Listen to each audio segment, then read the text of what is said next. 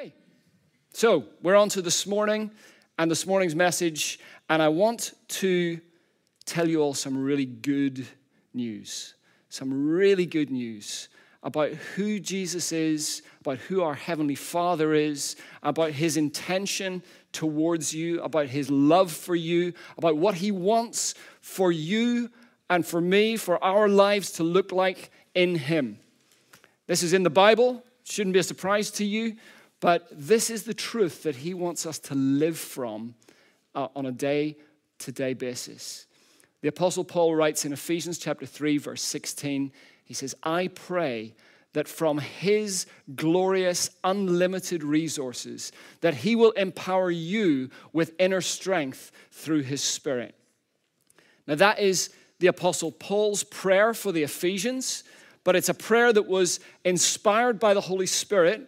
So this is the heartbeat of the Holy Spirit. This is the heartbeat of God for you and I, for the church universal, as we gather, as we, as we follow after Jesus. His desire, God's desire for you, is that together with his glorious unlimited resources, we will be empowered with inner strength through his Spirit. He wants us to walk strong. He won't fail. Such a perfect song for, for this morning's message. This is the heartbeat of God for us. Scripture is so encouraging and empowering, and yet it is also so very realistic. Because the same biblical author, the Apostle Paul, who wrote Ephesians chapter three, he also wrote Second Corinthians chapter four, which says this, we now have this light shining in our hearts. We have all of that glorious riches shining in our hearts, but we ourselves are like fragile clay jars containing this great treasure. We are pressed on every side by troubles, but we are not crushed. We are perplexed, but not driven to despair. There's realism there. It's not you come to Christ, you become a Christian, and suddenly everything is just plain sailing and a bed of roses and life is smooth and easy. The truth is, life is hard. In some ways, can be even harder, but we no longer walk that life alone. We are hard-pressed on every side. Many, many troubles. I look around the faces here this morning, looked around the faces in the first meeting this morning, and I know that for many of you, your life with God has not been easy. twenty twenty-three was a hard year for many people.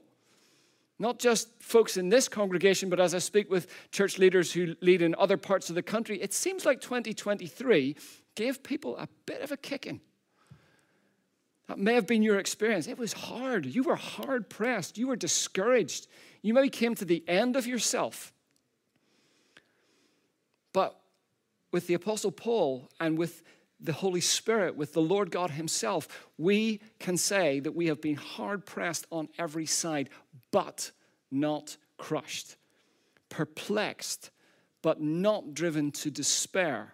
This is the, the glory of what God does for us. He steps in alongside us. He pours his goodness into the midst of human brokenness. And he says, together with me, I will give you the strength to live. I will give you the ability to withstand the pressure and the hardship and the complication of life. It is tough.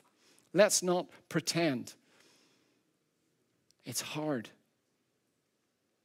But as this verse says, we can be confident that together with him, we will not be crushed when he fills us, when his truth centers us, when his word becomes the source of our life. Together with him, when we, when we are connected to his voice, we can walk in strength and withstand the pressure of life around us.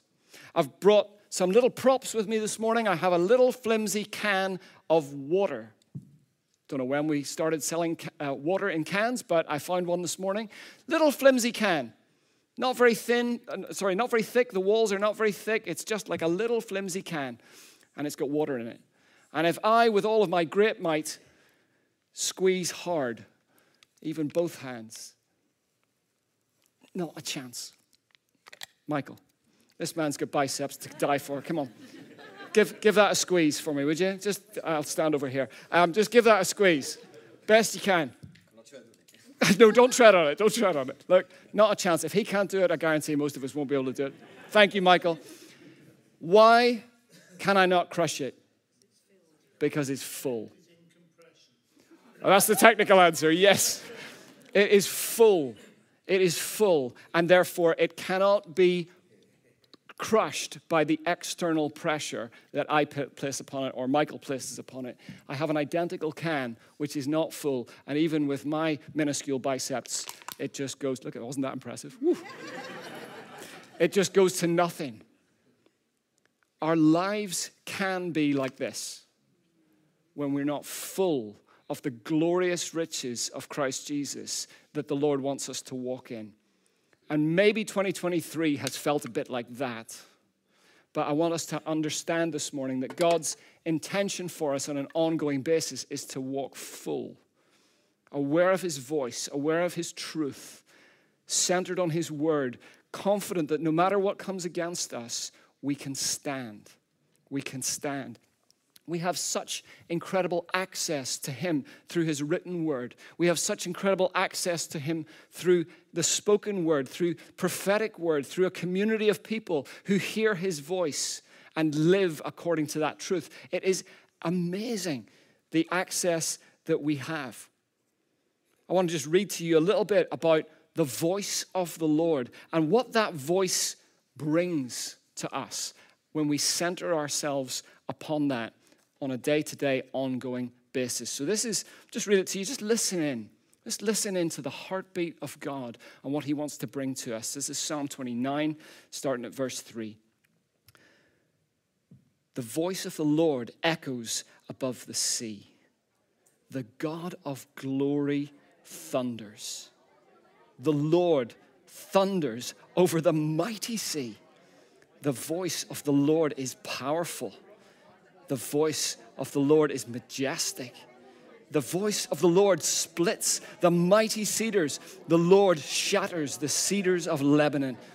He, um, he makes Lebanon's mountains skip like a calf. He makes Mount Hermon leap like a young wild ox. The voice of the Lord strikes with bolts of lightning. The voice of the Lord makes the barren wilderness quake.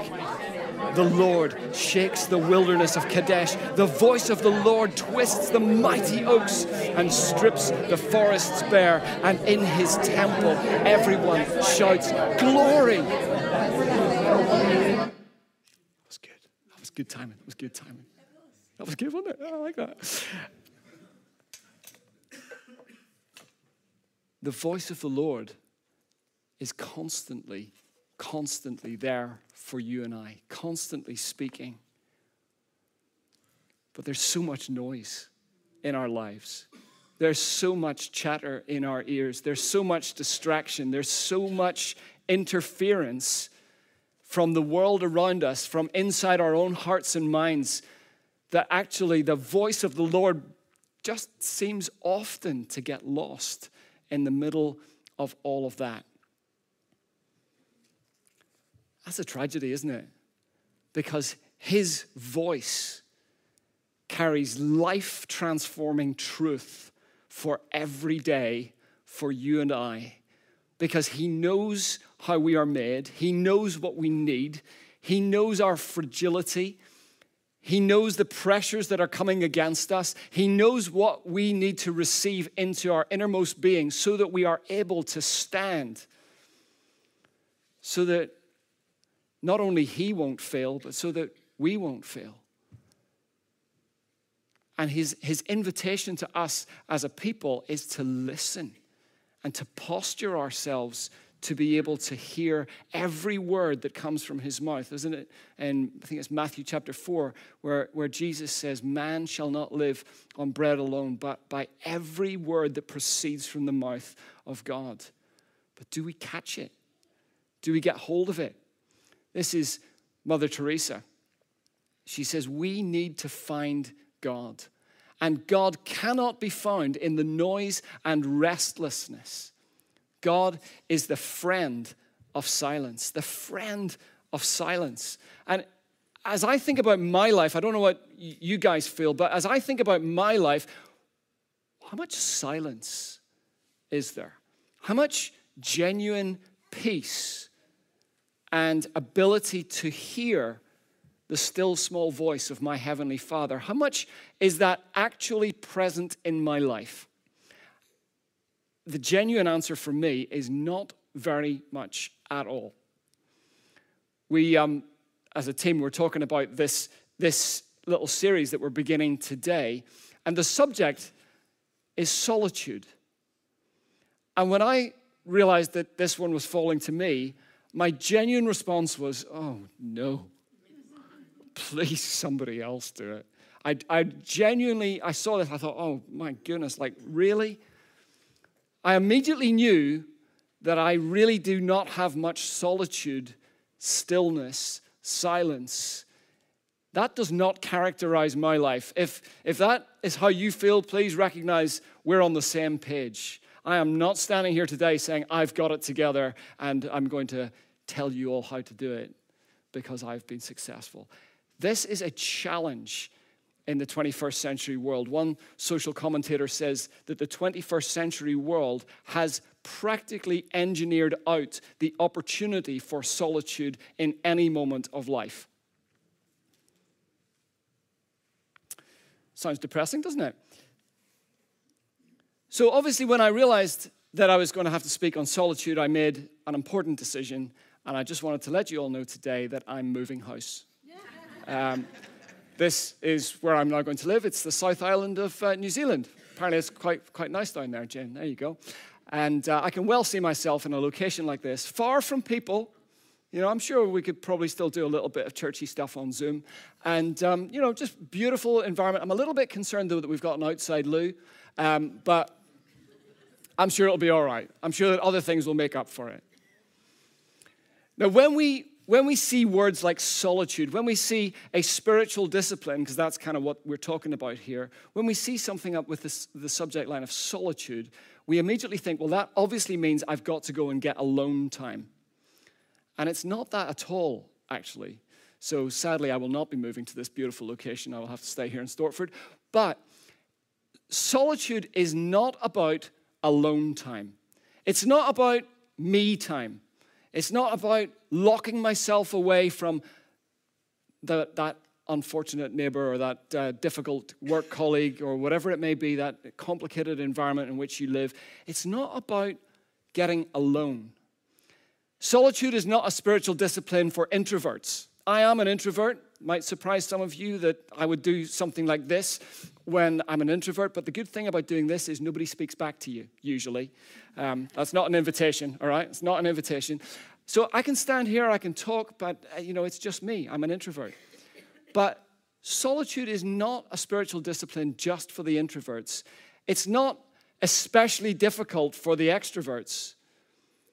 It's not absolutely impossible for the extroverts and, and really easy for introverts. It just doesn't work that way.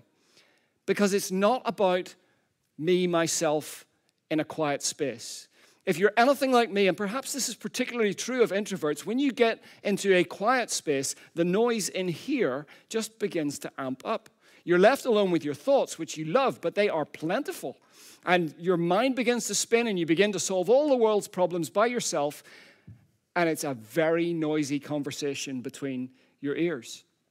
Here's a definition, a bit of a working definition that I, as I've looked into this subject, I've come up with this for what the practice of solitude actually means.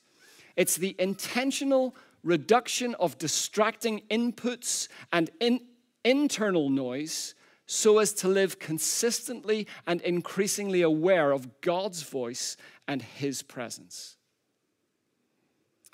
Intentional reduction of inputs. Think about how many different sources of input you put yourself through every single day. twenty-first century starts with the alarm clock, which also happens most of the time to be the phone and your internet access. You reach to your bedside table and you immediately have infinity at your fingertips. Anybody else feel that? And throughout the day, we surround ourselves with all manner of noise, some of it good, some of it not so good. We listen to the news while we have our breakfast. We take in a podcast on the, uh, on the, on the commute to work. We listen to music while we're walking down the street. We sit in a busy office. Um, I don't know how this works with the younger generation, but my daughter can study sociology and watch Friends at the same time. It, it like we fill our fill our lives with noise, with input, and it is from the moment we open our eyelids till the moment we close our eyelids. And sometimes quietening that noise enough to be able to fall asleep is the big challenge. Intentional reduction of distracting inputs and internal noise so as to live consistently and increasingly aware of God's voice, his life-giving voice and his presence. That's what Al and I have spoken about in the last couple of weeks. Al was talking particularly about that connection vertically to the heart of the Father. And we so fill our lives and our minds with noise that that connection is suppressed to the point, like just a few moments ago, you could probably hardly hear the words of Scripture for the, the noise of chatter that was all around it.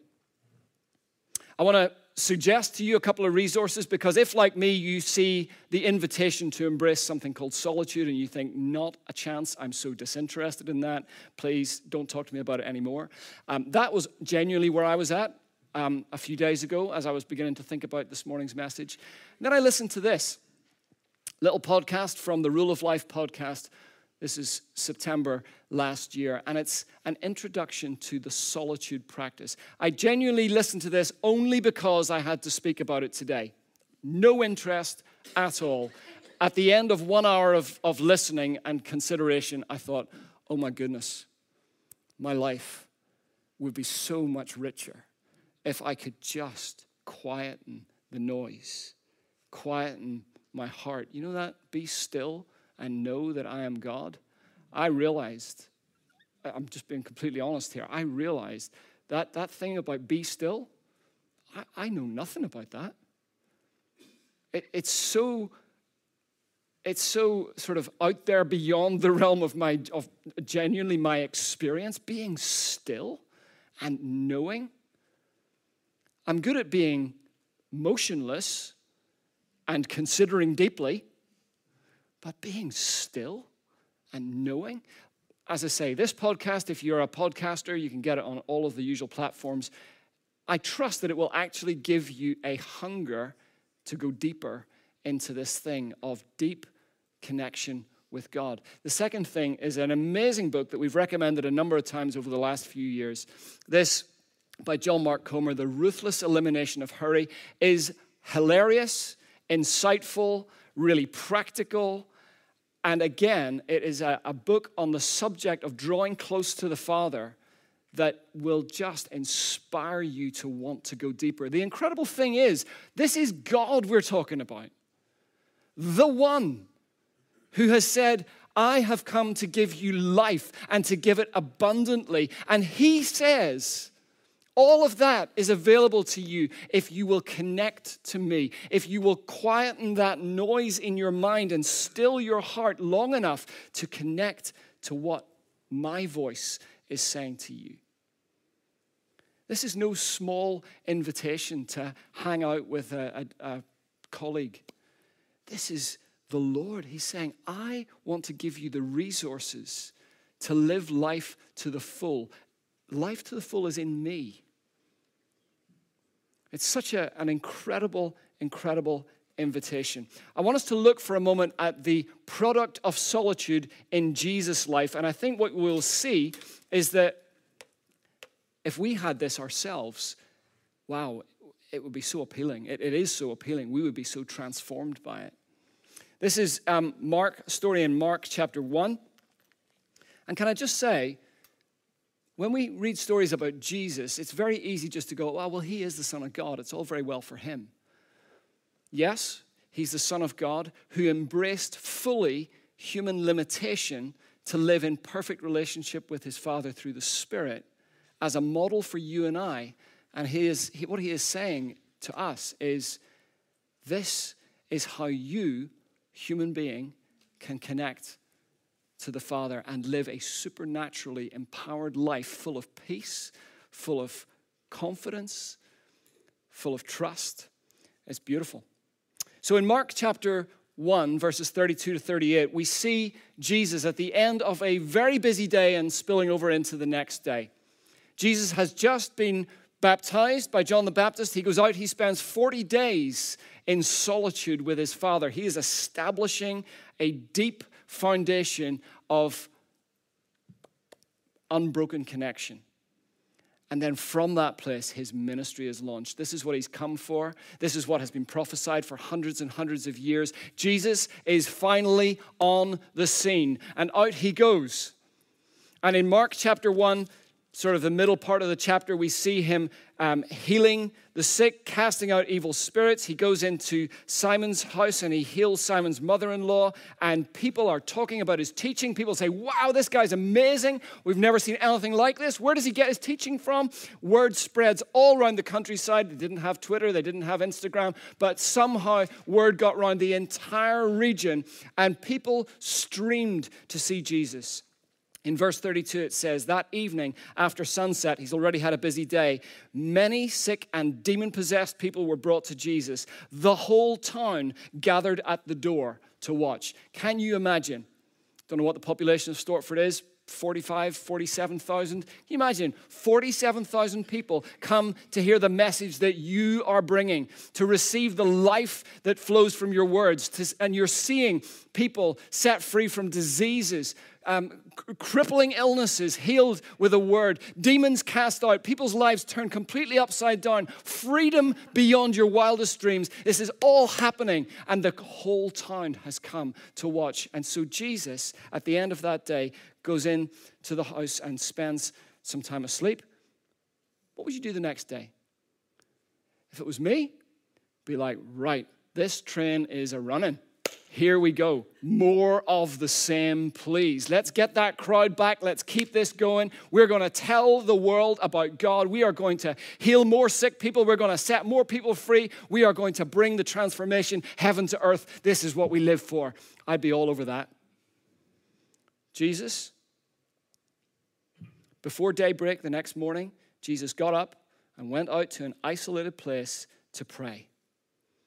He knew that the only way he can sustain the life in the spirit that he carried was to set everything else aside and connect to the one.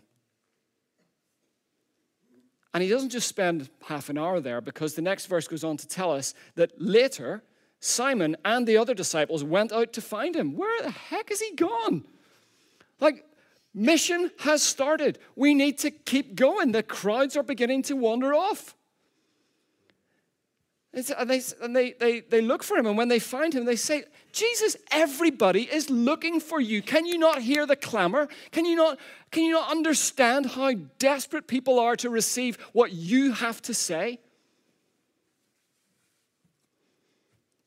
But Jesus replied, we must go on to other towns as well, and I'll preach to them too. That's why I came. So off he went. And what we see as the product of Jesus' solitude with the Father that next morning are these things. Jesus is grounded and centered. He's not tossed and blown by the desperate cries of humanity. He is completely in touch with God and himself. He knows exactly what he needs to prioritize on that day, and he knows exactly what he has to say no to. And when I look at that little list, and when I look at my little life, I think, oh my goodness, so much of my life is headless chicken mode. You know what I mean? Just spinning around, running from one thing to the next. What's the, the next priority? What is the next thing that's screaming for my attention? Far from grounded, far from centered, far from in touch with God and self. Unable to prioritize. It just depends who screams the loudest, which email keeps popping up in your inbox, who keeps WhatsApping you at strange times of the day. You know, it's not pointing any fingers. The ability to say no and just to be at peace with that. Like, wow, This is the product of a life built around the practice of solitude and deep connection with God. And I personally find that really appealing. And I honestly also believe that people who walk this way are some of the most attractive people to be around. I know some of them. I'm absolutely blessed when I get to spend time with people who are grounded and centered and in touch with God, at peace with themselves, able to say, I'll do this, but I'm not going to do that, and be completely at ease with it. And I believe that this spiritual discipline of solitude is an invitation for us as God's people in this town. It's another way in which we will shine in this environment when people rub up against us and say, wow, your life is not just dictated by the frantic pace of twenty-first century modernity. You're, you're centered on something absolutely otherworldly. I want that. I absolutely want that.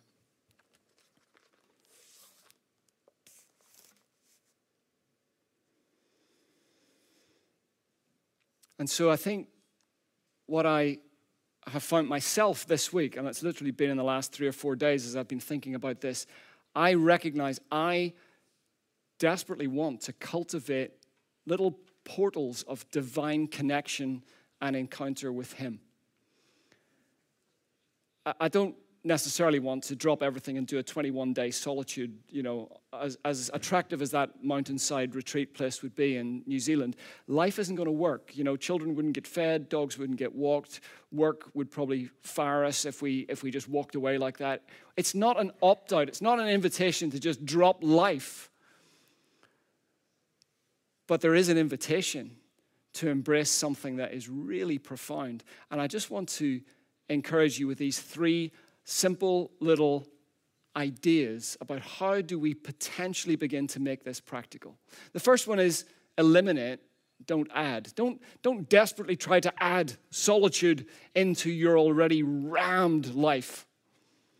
That's just another thing to get stressed out about. You know, if, if you recognize that actually you have no headspace, no No moments, no little portals into eternity where you can just be still and know that He is God, then think about what, what could I potentially look to eliminate?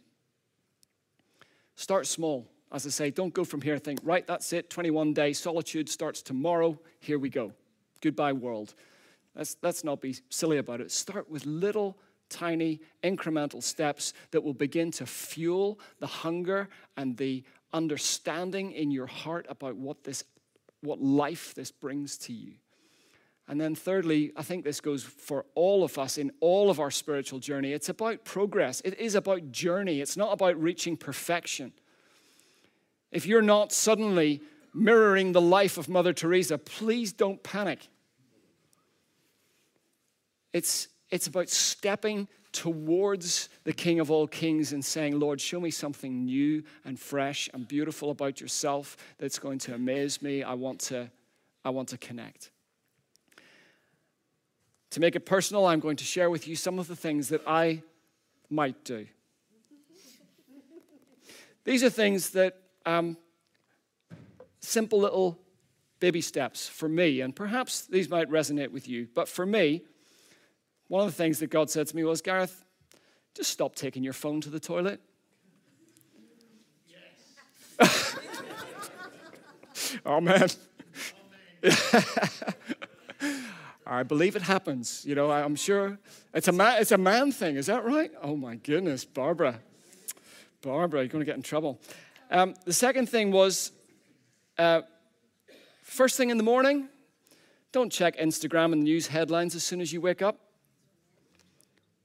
Don't begin to fill your head, this is God speaking to me, don't begin to fill your head with the headlines, the weather, the latest Instagram feed, what's going on around the world before you first of all just sit down, open the pages of Scripture, and center your heart on me. Don't always have music on in the background. It's again just God speaking to me. Let silence be silence. See those moments as opportunities just to say, Father, what might you be saying to me? And the other one, again, this is probably more particular for me, but, you know, when I walk the dog or when I walk into work, don't, don't always have to listen to a podcast. I listen to a lot of podcasts. And most of them are biblical stuff. Most of them are, you know, church leaders, sermons, stuff like that. It's about God. But what I'm recognizing is that that voice, whilst it, the content is good, it's not his voice. It's secondhand. And I just sense the Father's invitation to say, I want to hear you. I want to hear your heartbeat. I want to, I want to sense your presence more. That's about as clever as, as it gets this morning. But I, my hope is that perhaps in this you've, you've sensed the invitation to a depth that your life has not yet accessed. There is life in his word. There is power in his voice. And he wants us as a community not to end up with, with twenty twenty-four looking just like this, but rather he wants us to be people who are hard pressed on every side because life is tough, and yet we stand because of our connection that is unshakable. So as we look to close things out, why don't we just take a moment, and I just want to invite us to pray and just to come before the Father and just invite him to show you if there's any little steps that you can take that will actually take you into that place of being still and knowing that he is God. So let's, let's just take a moment. Holy Spirit, we want to invite you to speak. Lord, we want to thank you for your voice. We want to thank you for your presence that will never be withdrawn from us. But Lord, it is our desire to quiet the other things, the distractions that rob us of the truth that you bring, which is life-giving. I pray now, Holy Spirit, will you speak to every heart?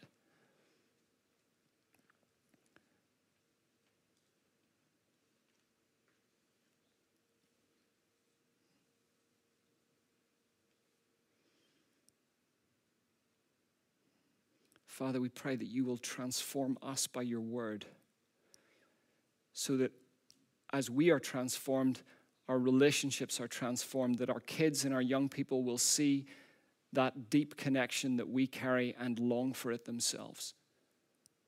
That the peace that we carry will be so beyond understanding that our neighbors, that our work colleagues will say, wow, I need what you've got. Lord, it's all about you. It's all from you. Holy Spirit, plant a seed in our hearts this morning to connect with you deeply and to live from that place. Amen.